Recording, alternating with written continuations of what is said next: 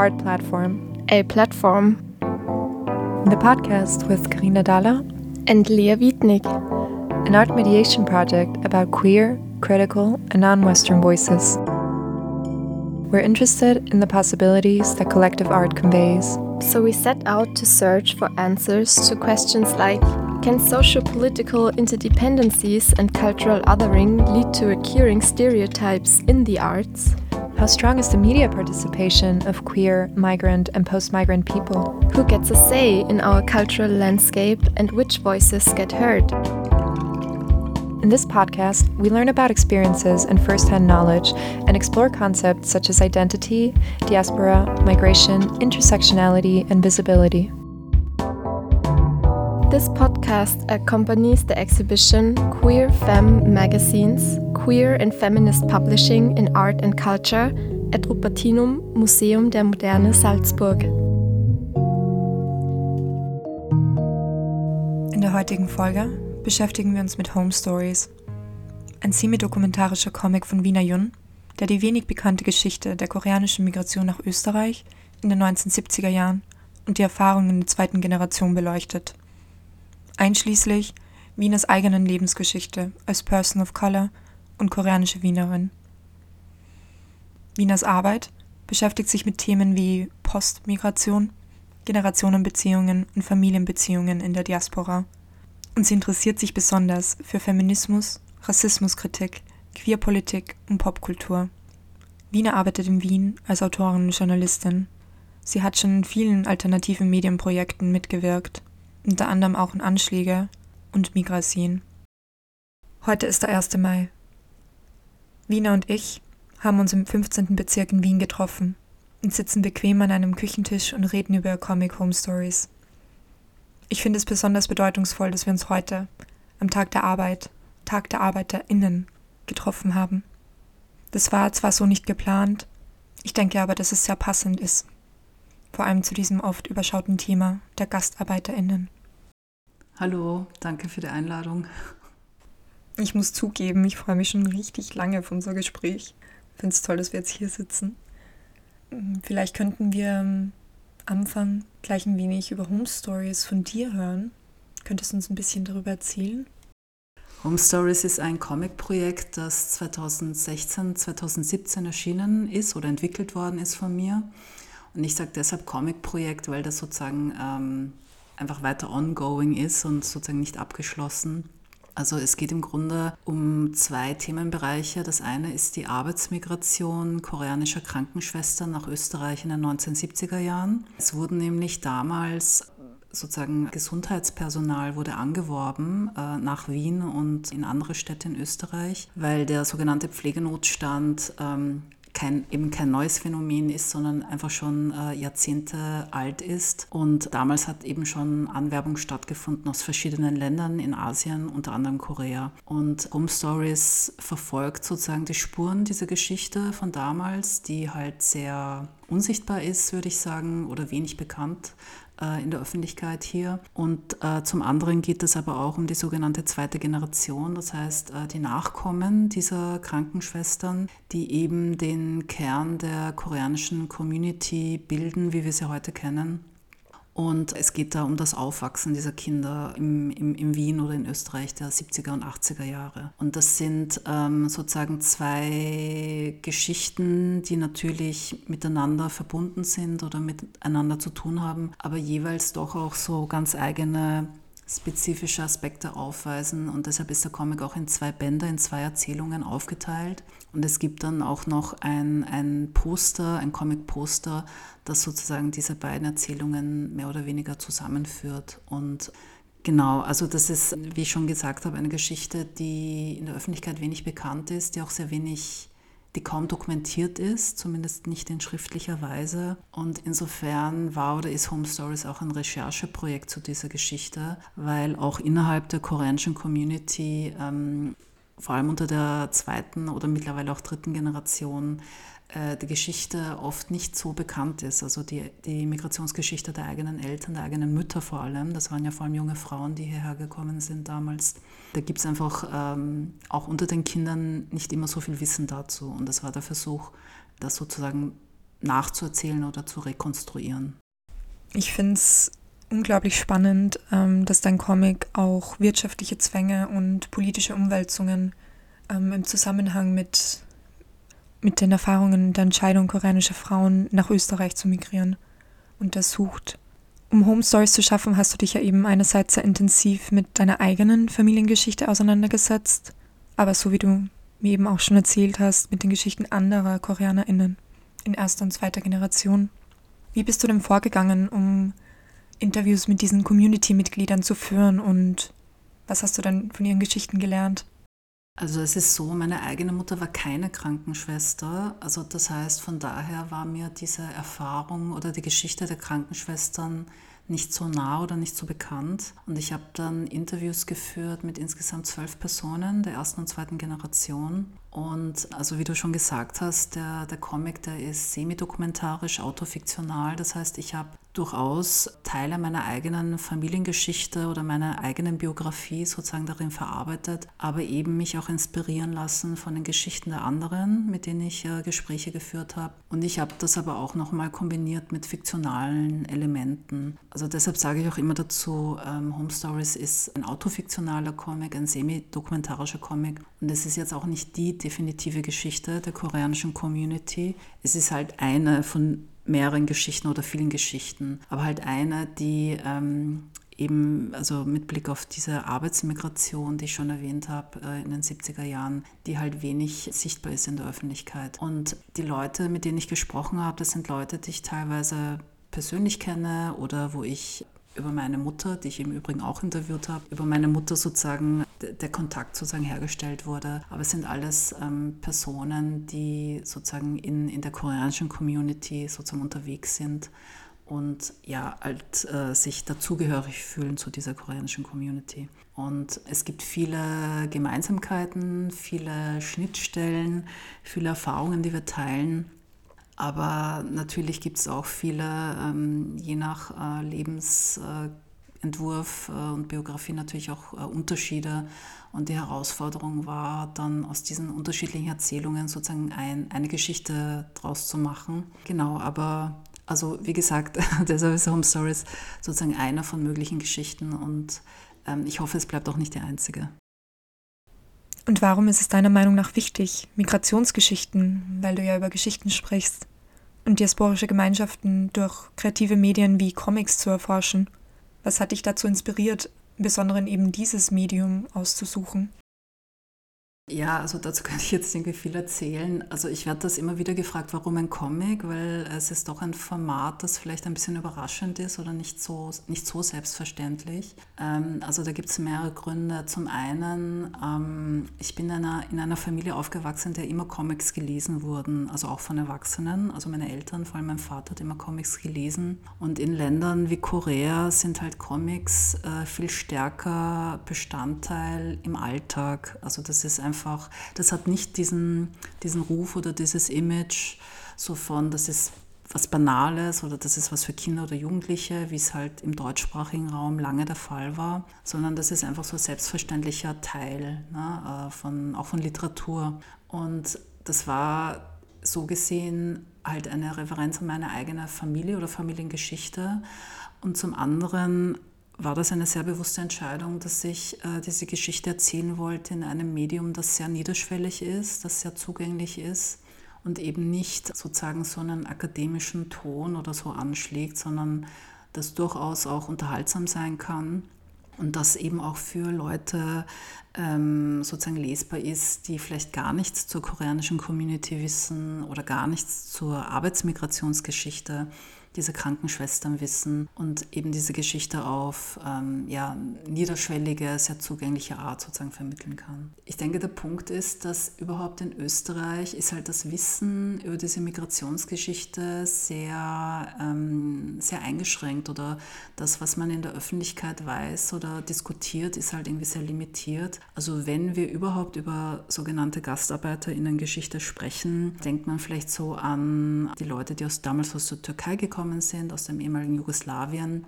Aber es gab halt viel mehr Leute aus noch viel mehr anderen Ländern und deren Geschichten sind praktisch unbekannt oder zumindest nicht repräsentiert in der Öffentlichkeit. Und ich finde es aber total wichtig, dass diese Geschichten sozusagen auch einen Platz kriegen, eine Bühne kriegen.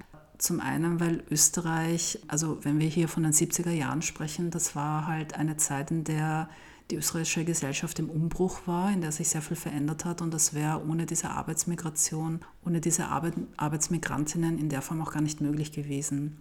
Und das waren aber eben nicht nur die türkischen sogenannten GastarbeiterInnen oder aus dem ehemaligen Jugoslawien, sondern eben auch viele aus, aus asiatischen Ländern, wie eben Korea es gab auch Krankenschwestern, äh, sehr viele von den Philippinen, aus Indien, aus Indonesien. Also all diese Menschen haben dazu beigetragen, das System zu stützen und zu modernisieren. Ich meine, die Probleme im Gesundheitswesen äh, bestehen nach wie vor, das kennen wir ja, aber ähm, sozusagen die, die Modernisierung oder die Entwicklung, die die österreichische Gesellschaft im, in den 70er Jahren erfahren hat, wäre ohne all diese Menschen, ohne diese Arbeitskräfte halt nicht möglich gewesen. Aber sie kommen halt überhaupt nicht vor in der öffentlichen Erzählung. Also deshalb ist es total wichtig, ähm, dass diese Geschichte sozusagen eine Sichtbarkeit bekommt. Und zum anderen ist es ja auch so, es gibt ja eben mittlerweile schon eine zweite, dritte Generation sozusagen dieser Menschen, die hier geblieben sind. Und natürlich ist die Geschichte dieser Einwanderung auch Teil der Geschichte der Nachkommen. Also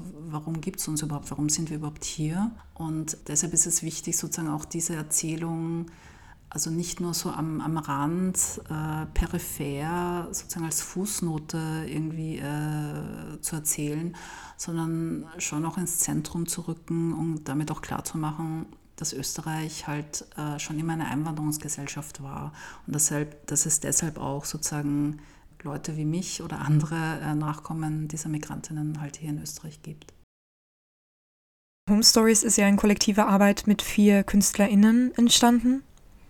Ich würde dich gerne fragen, ähm, was dich an ihren jeweiligen Stilen und Erzählstimmen besonders angesprochen hat und vielleicht kannst du mir auch ein wenig mehr über die verschiedenen Erzählstimmen erzählen und wie sie dann auch zur Gesamtgeschichte beigetragen haben. Genau, also ich habe mit vier ZeichnerInnen zusammengearbeitet, mit Tina Fetz, Patu, Moshtari Hilal und Sonanda Meskita. Und das war eine Entscheidung, die schon sehr früh gefallen ist, dass ich mit unterschiedlichen KünstlerInnen zusammenarbeiten will, weil es eben auch um unterschiedliche Geschichten und Perspektiven im Comic geht, beziehungsweise sozusagen unterschiedliche Geschichten und Stimmen hier zusammenkommen. Also es ging nicht darum, dass ich einfach nur meine eigene Erfahrung oder meine Perspektive in den Vordergrund rücke, sondern dass schon spürbar wird, dass es auch innerhalb der koreanischen Community eine gewisse Vielstimmigkeit gibt. Zum Beispiel auch allein der, der Generationenunterschied. Ne? Also ich habe schon erwähnt, es gibt, natürlich gibt es viele Gemeinsamkeiten, aber es gibt auch viele Unterschiede. Also es ist ein Unterschied, ob ich als junge Erwachsene nach Österreich migriere oder ob ich hier aufwachse und von klein auf die Erfahrung mache, dass ich als fremd wahrgenommen werde oder sozusagen als nicht zugehörig. Das ist zum Beispiel ein wichtiger Unterschied zwischen der ersten und zweiten Generation. Darüber hinaus war es so, dass die ZeichnerInnen, also Home Stories war für mich äh, mein allererster Comic und, der, und die ZeichnerInnen, die KünstlerInnen ähm, sind schon sozusagen länger im Comic-Bereich äh, aktiv und haben da schon auch sozusagen sehr viel dazu beigetragen, die Geschichte zu entwickeln oder erzählbar zu machen. Also insofern ähm, haben sie viel zur, zur Gestaltung äh, des Comics beigetragen und das war natürlich auch super wichtig. Und also viele sind überrascht, wenn ich erzähle, dass äh, es sind doch sehr viele verschiedene KünstlerInnen, mit denen ich zusammengearbeitet habe. Aber wie gesagt, also ich wollte so diese vielen Perspektiven, die es auch gibt, auch sozusagen visuell ähm, sichtbar machen oder ähm, sozusagen vermitteln, dass es nicht so diese Homogenität gibt, wie, wie man von außen vielleicht meinen würde, dass sie existiert.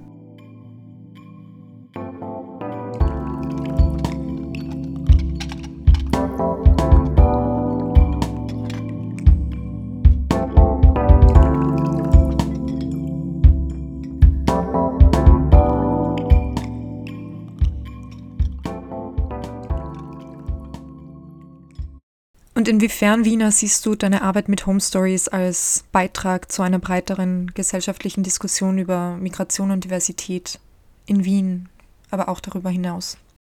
Ich denke, es gibt da verschiedene Anknüpfungspunkte. Also das eine ist, wir haben weiterhin sozusagen die Diskussion äh, im Gesundheitswesen um den sogenannten Pflegenotstand. Und ich denke, es ist wichtig wahrzunehmen, dass dieser Pflegenotstand sozusagen eben kein neues Phänomen ist, sondern ähm, schon sehr lange existiert und dass es schon immer migrantische Arbeitskräfte waren, sozusagen die Defizite oder Lücken stopfen sollen. Also wie gesagt, das war damals mit den Krankenschwestern und sogenannten Schwesternhelferinnen, wie sie damals geheißen haben, aus den asiatischen Ländern. Es gab aber auch welche aus dem ehemaligen Jugoslawien. Wir kennen heute die, die Debatten um die 24-Stunden-Personenbetreuerinnen aus osteuropäischen Ländern. Man würde vielleicht so auf den ersten Blick meinen, okay, das war damals und das, was heute ist, ist was anderes, aber es ist eben nicht so viel anders. Also allein wenn man sich ansieht, wie diese äh, Pflege- und Betreuungskräfte, wie die dargestellt werden, wie die sozusagen auch beworben werden.